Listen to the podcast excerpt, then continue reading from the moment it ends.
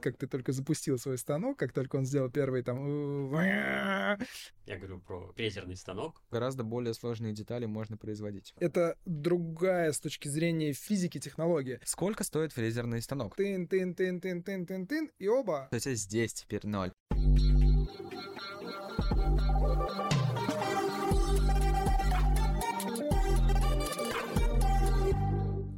предыдущих сериях.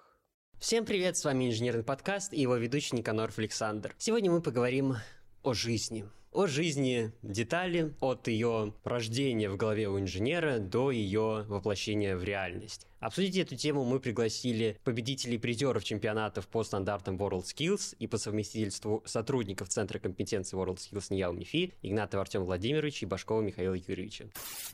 Давайте коснемся более традиционного метода. Мы его немного уже упоминали. Я говорю про фрезерный станок. Возможно, не все наши слушатели хорошо представляют, как это работает. Можете эту технологию описать? Фрезерный станок. Он относится к огромной группе металлообрабатывающих станков в первую очередь. А в чем смысл, как э, исторически развивались? Конечно, фрезерные станки давным-давным-давным-давно появились. Тут надо, наверное, чуть-чуть, буквально, извините, перебью. Ну, в начале 20 э, Это другая с точки зрения физики технология. То есть, если 3D-принтер — это так называемая эдитивная технология, то есть, когда мы материал добавляем... Там, то, где он нам нужен. Да, там, где он нам нужен. То есть, создаем объект добавлением материала. То фрезерный и вообще, ну, любой любой там станок по металлорежущий, это станок, который выбирает. То есть... Э, выбирает, что не нужно. Да, выбирает, что не нужно. Отсекает, как это, чтобы получить идеал, нужно просто отсечь все ненужное. Да, вот так, фрезерные станки То есть, да, они убирают материал. Я, кстати, даже не знаю, начало 20 века, наверное, даже еще чуть-чуть пораньше. Ну, в общем, в чем э, там был смысл? В том, что фреза — это что такое? Это такой металлорежущий инструмент, очень по своей сути похож на сверло. Я думаю, все себе представляют сверло. Вот если сверло очень похоже на фрезу. Фреза — это такое сверло, просто у которого окончик э, ровный и немного другая геометрия э, зубчиков. Да, вот такое как бы сверло, оно вращается и тем самым разгоняет э, свои кромки режущие до достаточно большой скорости, там 200 метров в секунду. Если у тебя э, там, с частотой 8000 оборотов фреза 12 миллиметров вращается, то вот на ее кончике получается достаточно большая скорость. И при том, что он остренький, то есть он сходится в маленькую-маленькую точку. То есть он как нож на огромной скорости врезается в заготовку, закрепленную у тебя на станине. То есть у тебя есть ну, тиски, это обычно, либо просто притягиваешь как-то кусок железа, из которого ты собираешься сделать деталь, как-то закрепляешь, чем надежнее, тем лучше, и перемещаешь в пространстве не экструдер, а фрезу. Она вращается, и, значит, в тех местах, где она соприкасается с твоей заготовкой, она,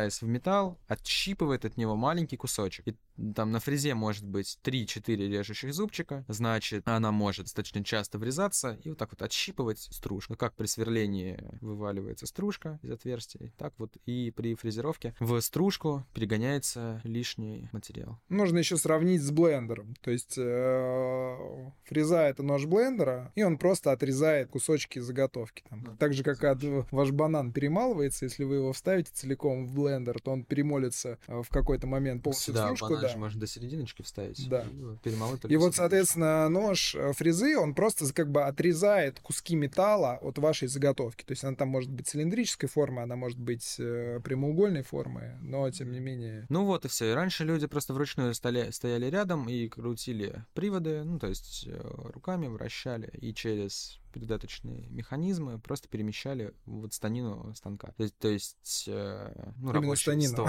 станину я, я просто, ты сейчас, ты сейчас просто начал говорить, я, я, я такой думаю, ты о чем сейчас хочешь сказать, что они руками вращали, там дрель крутилась и срезала? Нет. А... Перемещали фрезу как раз в пространстве. А... То есть самостоятельно своими руками выбирали, вы определяли, какую часть материала выбрать. Шпиндель вращался константно, а ручками мы крутили разные привода, перемещая стол, то есть саму заготовку заготовку как бы перемещали под фрезой, и она срезала материал. Ну, до сих пор так э, во многих э, историях и делается. Такой станок называется универсальным. Да, универсальный фрезерный станок. Опять же, просто лучше однажды увидеть, чем много раз описывать на в интернете. Просто вбить универсальный фрезерный станок, и там будет много роликов о том, как за ним работают люди. Ну да, технология такая, что в пространстве перемещается. Ну вот на универсальном станке заготовка перемещается под фрезой и от, отщипывается таким образом от нее лишний материал. Вот. Соответственно, у такой технологии есть э, именно вот у такого способа фрезеровки есть э, свои достоинства, свои недостатки. Достоинство такой истории, э, что это относительно дешево, это... Относительно литья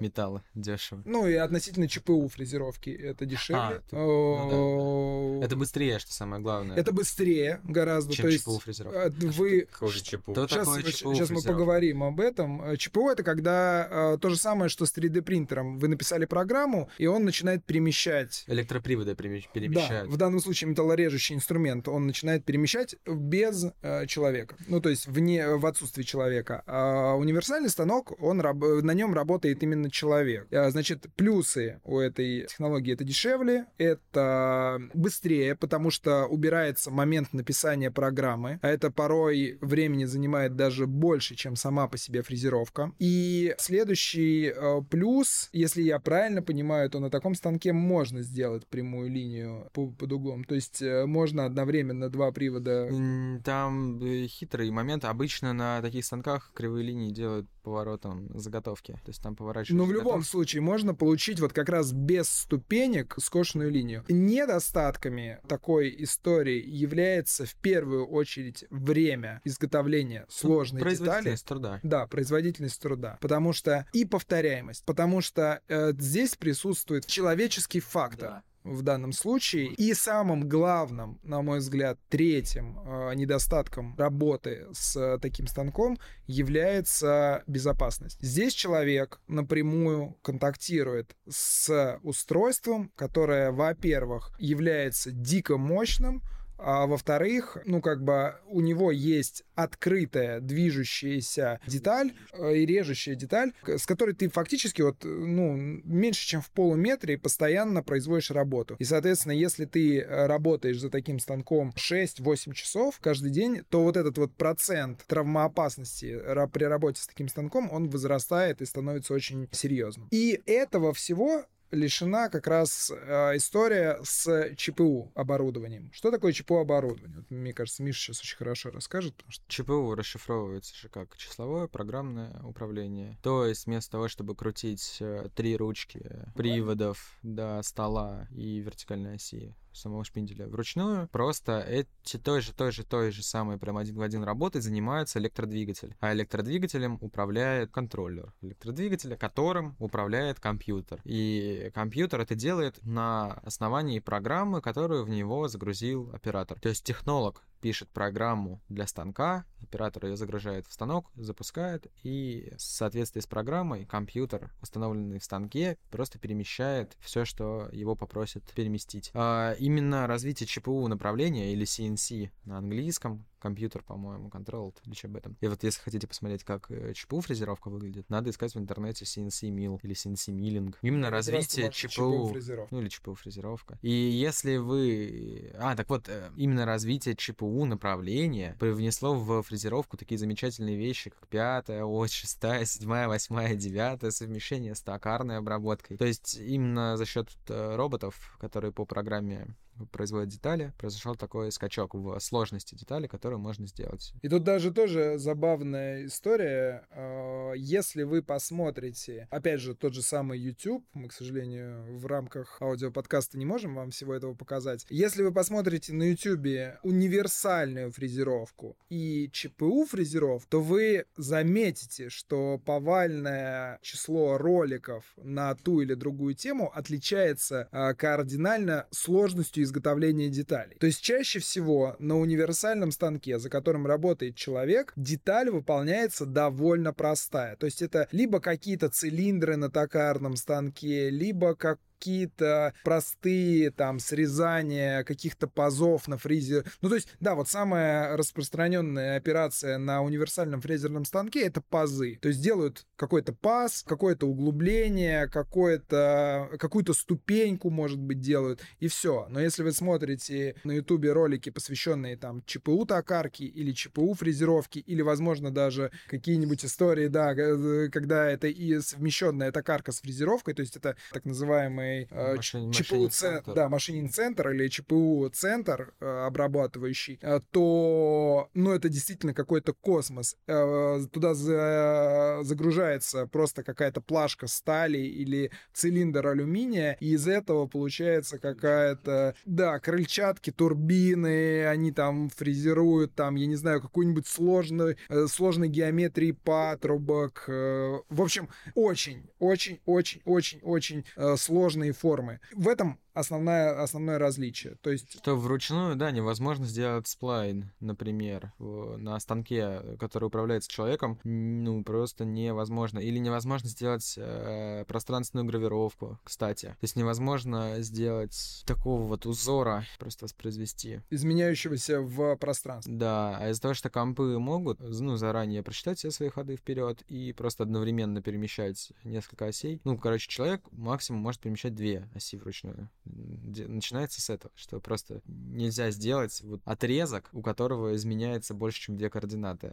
Э, от не три начальной руки. к конечной. Да, просто потому что ты на универсальном станке можешь только две координаты перемещать одновременно. А на ЧПУ можно и две, и три, и четыре, и пять, и шесть даже приводов одновременно изменять состояние шести приводов. И из этого следует, что гораздо более сложные детали можно производить, действительно. И что самое главное, сокращая фактор человеческий, сокращая фактор ошибок. Вот, такие дела. Огромное количество неочевидных моментов э, ЧПУ фрезеровки и, в принципе, фрезеровки, они связаны с закреплением детали. Вообще, самое главное Да, кстати, головоломка, Я, которая... я тоже, извини, тебя оператору. перебью. А, Казалось бы, вот когда ты только-только изучаешь всю эту историю, когда ты, ну, как бы познаешь все практически, ну, ну, наверное, безграничные возможности этой технологии, ну, особенно при условии того, что у тебя ЧП есть ЧПУ станок, у которого там э, 4-5 осей, там ты действительно оказываешься в мире, э, в котором, ну, возможно, все. И ты такой, вот же оно, и все, я сейчас чуть-чуть научусь писать программу, я уже умею что-то там моделировать, и я стану там, я не знаю, делать э, Всё, всё, все абсолютно игры. все, да. И ты, как только вот ты доходишь до момента того, что у тебя в руках оказался кусок металла, который ты начинаешь устанавливать в станок, и ты тут же оказываешься вот в этой ситуации. Э, Может быть, не тут же, может, чуть-чуть, чуть-чуть, как спустя, вот как ты только запустил свой станок, как только он сделал первый там... А ты понимаешь, что ты что-то в чем-то напортачил. И вот эта неочевидность, она как раз касается с закреплением деталей внутри станка. И вот сейчас Миша очень подробно, мне кажется, расскажет, потому что он неоднократно сталкивался с данной проблемой. Да, вот Артем абсолютно верно описал. Это ощущение, ты учишься фрезеровке, думаешь, все, сейчас буду делать. Но если ты не знаешь, какие детали обычно делаются на фрезерных станках, то ты как раз разбиваются твои мечты. Почему? Потому что вот даже если мы себе представим что-нибудь простое, вот, допустим, кружка стоит а, недалеко за соседним столиком. А, представьте себе кружку. А теперь представьте, как вы из огромного куска металла снимете все лишнее так, чтобы у вас осталась э, кружка. Просто попытайтесь себе вообразить. Причем пока что даже без ограничений, что диаметр инструмента должен соотноситься с его длиной, что закрепление должно происходить э, по достаточной и с достаточным усилием и по достаточной площади, э, чтобы ее не вырвало в процессе фрезеровки. Про- Просто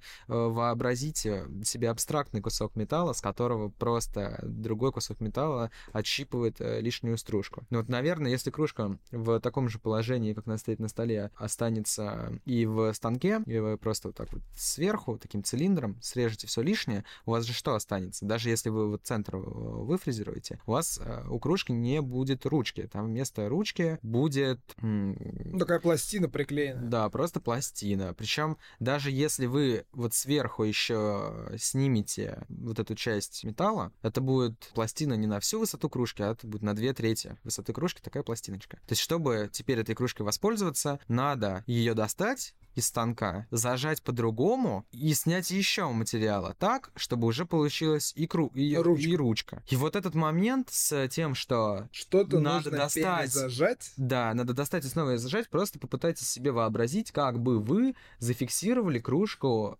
э, не как она обычно на столе стоит вертикально, а как бы вы горизонтально зафиксировали кружку. То есть, наверное, ее можно зажать в тисках, э, вот так вот слева и справа. Ну вот вы ее зажали в тисках, а теперь как бы внимательно думаем, у нас, ну, вот мы снимали металл сверху. Значит, у нас у дна кружки, у ручки остался металл, который надо снять. Вот он с самого-самого донышка. Ручка, она же, ну, вот у кружек, которые у нас здесь стоят, э, ручка, она заним, ну, вот занимает центральную треть кружки. То есть надо сверху снять треть металла и снизу снять треть металла. То есть ручка, она ровно посередине. Вот вы кружку зажали горизонтально, верхнюю треть вы сняли еще при первой установке, а вот сейчас вы ее зажали в тиски. То есть слева и справа вы сжали, вот вы отверстие ручки вы можете выфрезеровать, за нее уже можно будет пальцем схватиться, но нижнюю треть вы никак не снимете. Нижняя что треть, она, она контактирует упирается с тисками. Она упирается в тиски. То есть вы либо снимете... В лучшем случае вы просто немножечко притрете тиски и остановитесь. Но в худшем что произойдет? Вы начнете фрезеровать, ну, вы, допустим, вы сфрезеровали часть тисков и часть металла, который вам не нужен. Значит, усилие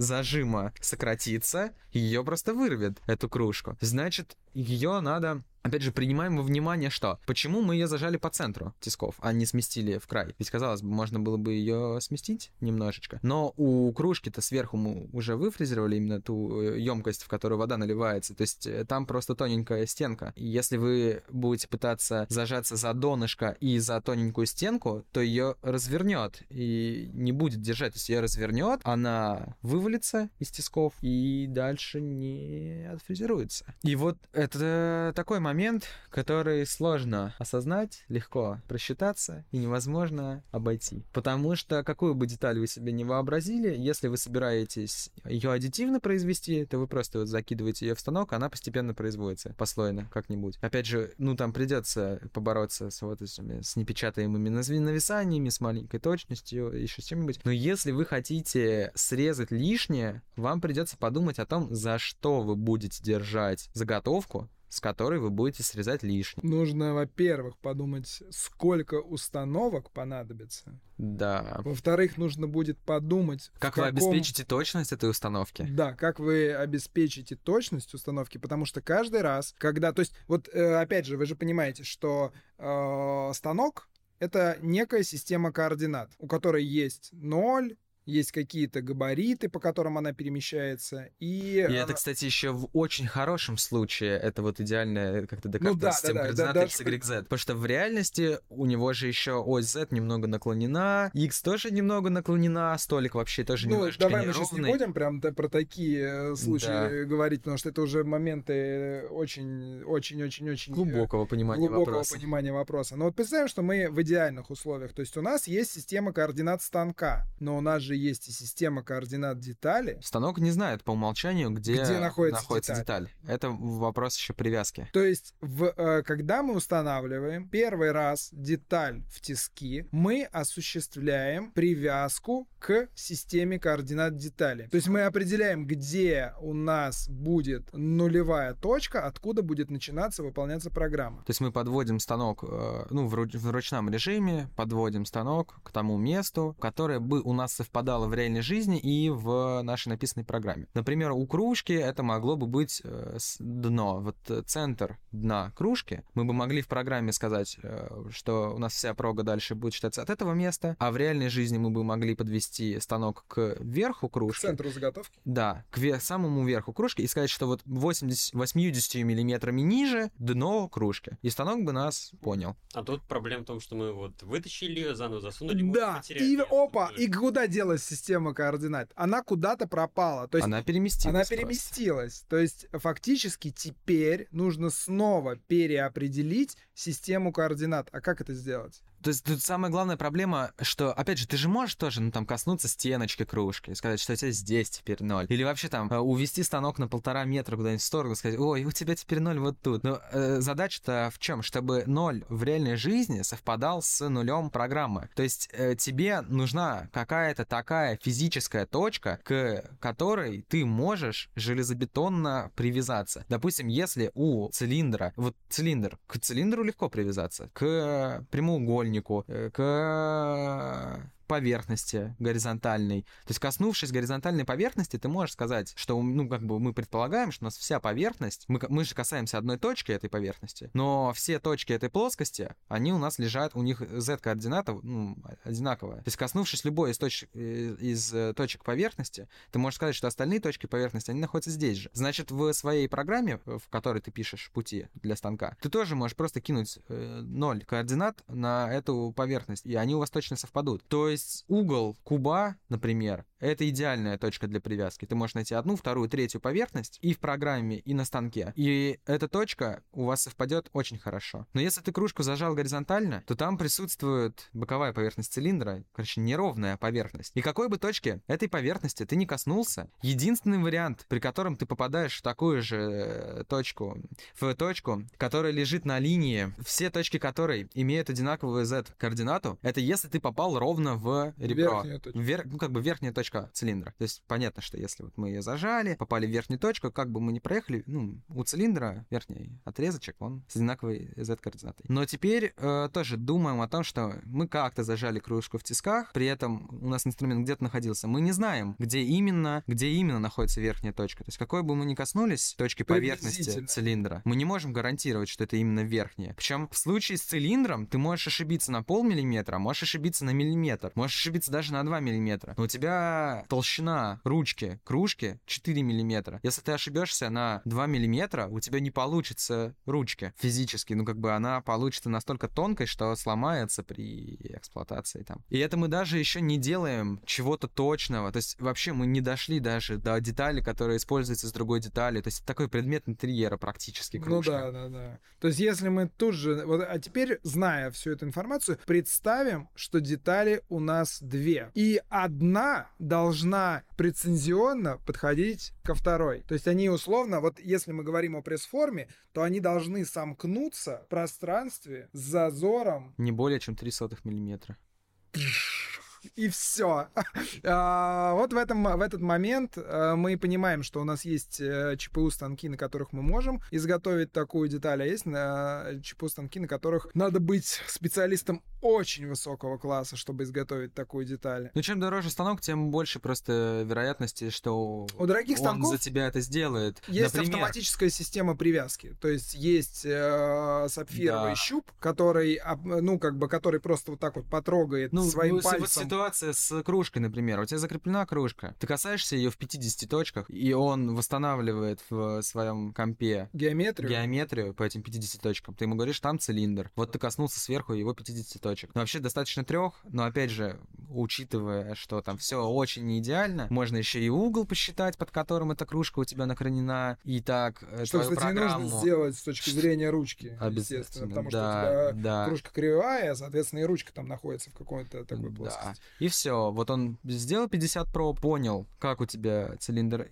искривлен, и просто ту же самую программу сам тоже искривил, Перепросчитал, да, и отфрезеровал идеально. И, и у него еще есть возможность немного повернуть фрезу так, чтобы э, скомпенсировать э, наклон. Потому что у обычного станка-то всего три координаты. То есть там нет никакого поворота. Поворот — это уже четвертая координата. Пов- Поворот инструмента, ну, как у маятника, короче, вот, чтобы он повернулся влево или вправо. А уж тем более, чтобы он повернулся влево или вправо, а потом еще вперед и назад, ну, как два маятника под углом 90 градусов. Это нужны еще две координаты станку. И это очень дорого. Стоит очень дорого обходится. А б- Бывает такое, что вращается шпиндель, то есть вращается фреза, а бывает такое, что вращается просто заготовка. Станок может ее немного наклонить, чтобы сделать какую-то операцию, которую иначе не сделать. То есть ты бы, допустим, должен был бы достать заготовку и снова ее установить, А здесь этого сделать а здесь, да, станок просто наклонить. просто наклонит ее немножечко, чтобы появился доступ туда, куда его раньше не было. Сколько стоит фрезерный станок, а, Артем? Ну, дорого стоит. Ты как человек неоднократно покупавший фрезерный станок,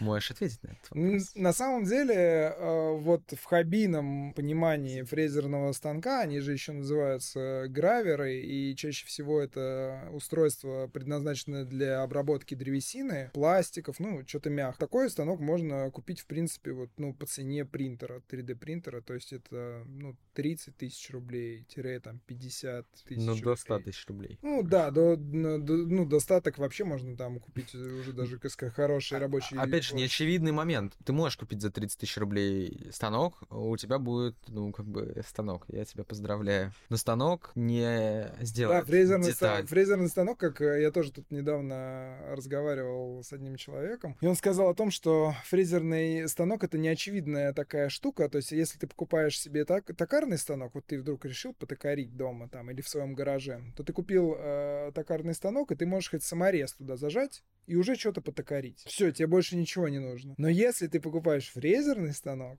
то там начинается, что тебе нужен, Сопутствующие расходы. да, инструмент, Тиски. Тебе в первую очередь нужны Да, тиски, в которые ты будешь тиски, зажиматься. Да, то есть это вот все думают, что э, никто никогда не думает о том, что те- вот оказывается станку еще нужны тиски, а А фрезерному причем станку нужны не же не только тиски, желательно разные тиски. И желательно еще кулачковый патрон. Потому что если ты хочешь зажимать цилиндр, цилиндр ты в тиски не зажмешь. не зажмешь, да. И вот эта штука, она тут же может тебе удвоить цену твоего станка за 50 тысяч рублей. Прям вот моментально. То есть ты купил станок за 50 тысяч рублей, говоришь, И ой, за а мне пятнашку бы... тебе еще нужны тиски. а, А вот еще за и пятнашку патрон Да, да, кулачковый. да, да. И А еще же за пятнашку комплект прижима тисков к станку. фрезы, инструмент для сборки, тын, тын, тын, тын, тын, тын, тын, и оба ты получаешь Всё. на выходе Поэтому я и говорю, что до 100 тысяч рублей. Да, ну и, соответственно, дальше это уходит в, в абсолютную бесконечность. Э, То есть, э, как я говорил, что технологии фрезерной произво- с- фрезерного производства, они на сегодняшний момент ну, умеют почти что все. Да вот универсальный фрезерный станок можно около полумиллиона рублей купить, вроде бы такой, весьма. Ну и дальше, я, я и говорю, я, я говорю, дальше, дальше, дальше ты можешь Около купить- 700 тысяч рублей ЧПУ можно станок купить, самый простой. Около миллиона рублей уже можно купить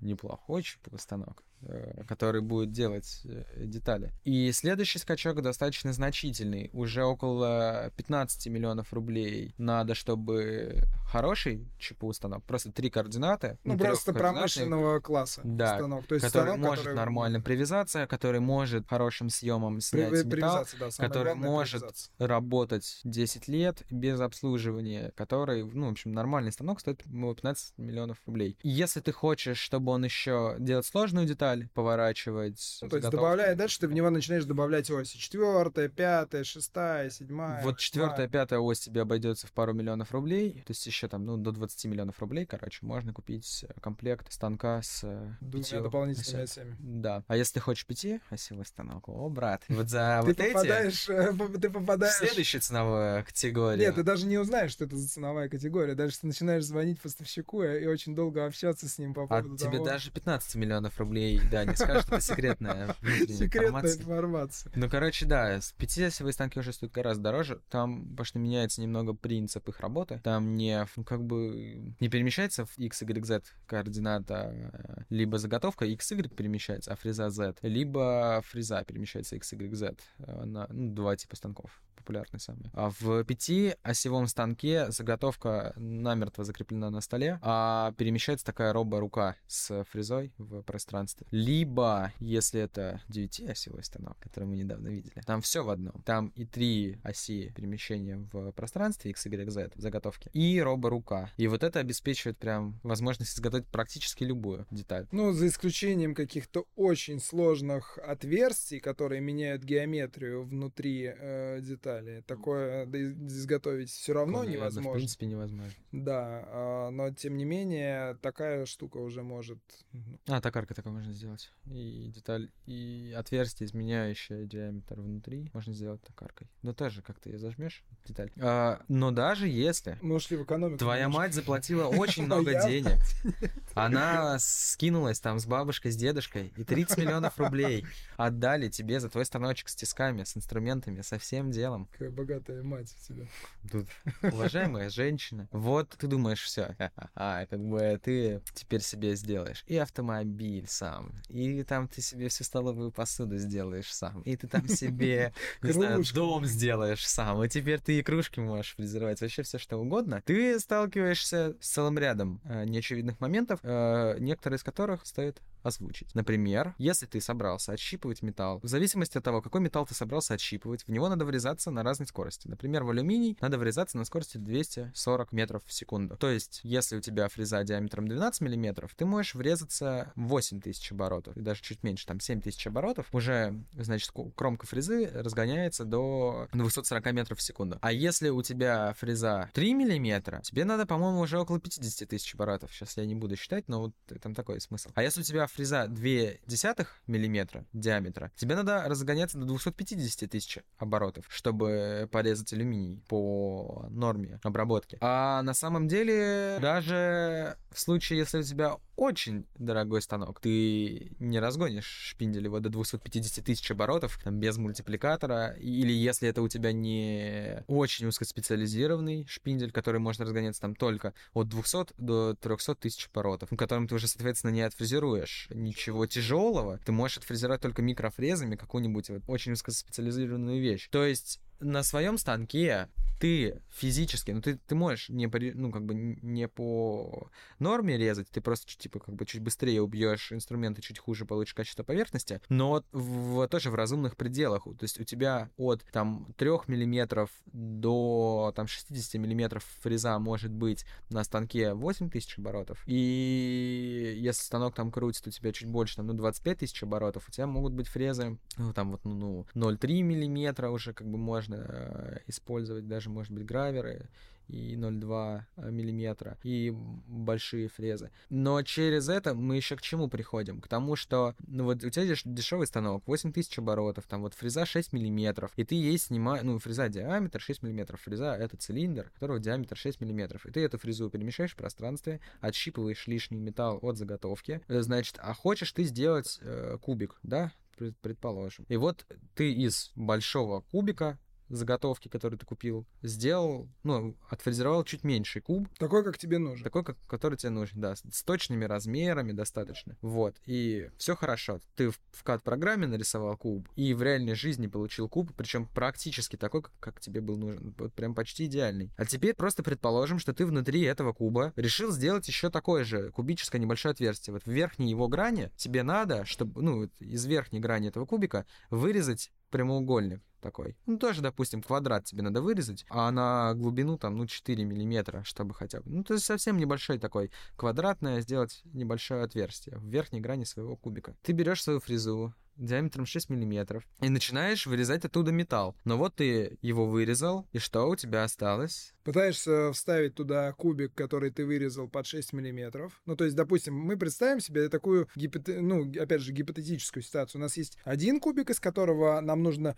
вырезать центральную часть. Вот как еще в детской игре. Да, вы как в детской игре. Когда вырезать... надо пирамидку, э, треуг... призму треугольную кинуть в треугольное отверстие. Вот у тебя есть призма треугольная, а тебе надо вот ответочку отфрезеровать. И вот ты отфрезеровал еще один кубик, который э, со стороной, допустим, 6 миллиметров. И у тебя вот здесь э, в первом кубике выбрано, э, выбран кубик 6 миллиметров по программе. Ты пытаешься вставить один кубик в другой, и они у тебя не вставляются. Ну, причем, ладно бы они как бы там едва-едва, как-то со скрипом вставляются, они просто, ну... Не вставляются. Совсем. И ты начинаешь присматриваться, почему они не вставляются, и замечаешь, что... В случае с 6-миллиметровой фрезой да. Может быть, даже не дойдет до эксперимента, ты сразу поймешь, в чем там дело. Да.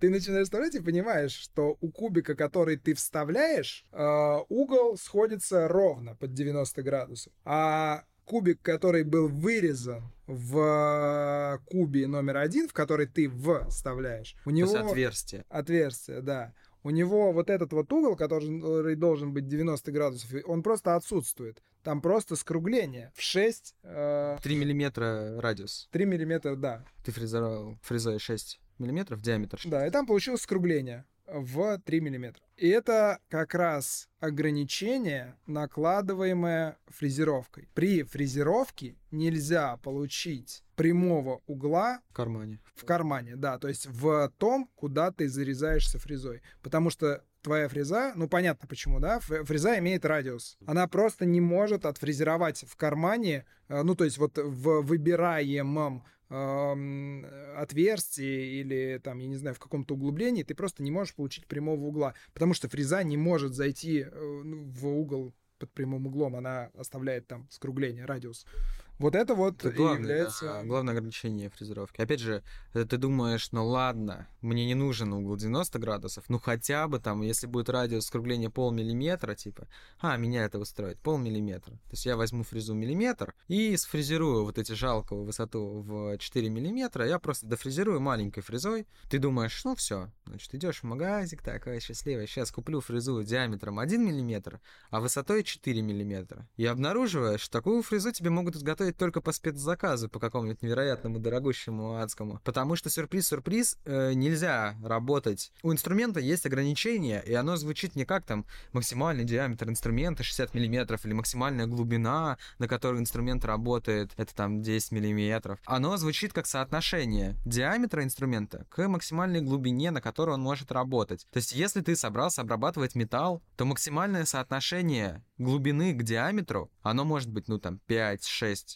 ну, 5 и 6 обычно, не больше. И то при соотношении в 6 это уже достаточно не- нестабильная фрезеровка. Обычно 3, 3 диаметра. То есть, если у тебя фреза 1 миллиметр, обычно глубина, на которой ты можешь поработать этой фрезой, это 3 диаметра, то есть 3 миллиметра. И то в случае с микрофрезами, а 1 миллиметр это уже микрофреза, там бывает 1 диаметр, полтора-два диаметра. То есть вот фреза 0,3 миллиметра, то есть 0,3 миллиметра, работает полмиллиметра, есть полтора, ну там полтора, короче, диаметра. То есть если ты хочешь сделать глубокое отверстие с маленьким радиусом скругления, этого физически невозможно сделать. Например, невозможно сделать отверстие 50 миллиметров. Вот тупо реально, даже если ты очень много денег заплатишь, чтобы тебе сделали такой инструмент, ты не сделаешь отверстие глубиной 50 миллиметров с радиусом скругления полмиллиметра. Ну, это просто физически невозможно. Такой Да, такую, обломится. фрезу, такую фрезу можно изготовить, но она просто сломается, она не будет работать. Опять же, если ты собрался фрезеровать пенопласт, например, я вот недавно видел смешную картинку. Там 40 диаметров инструмент. То есть он там диаметр 10, длина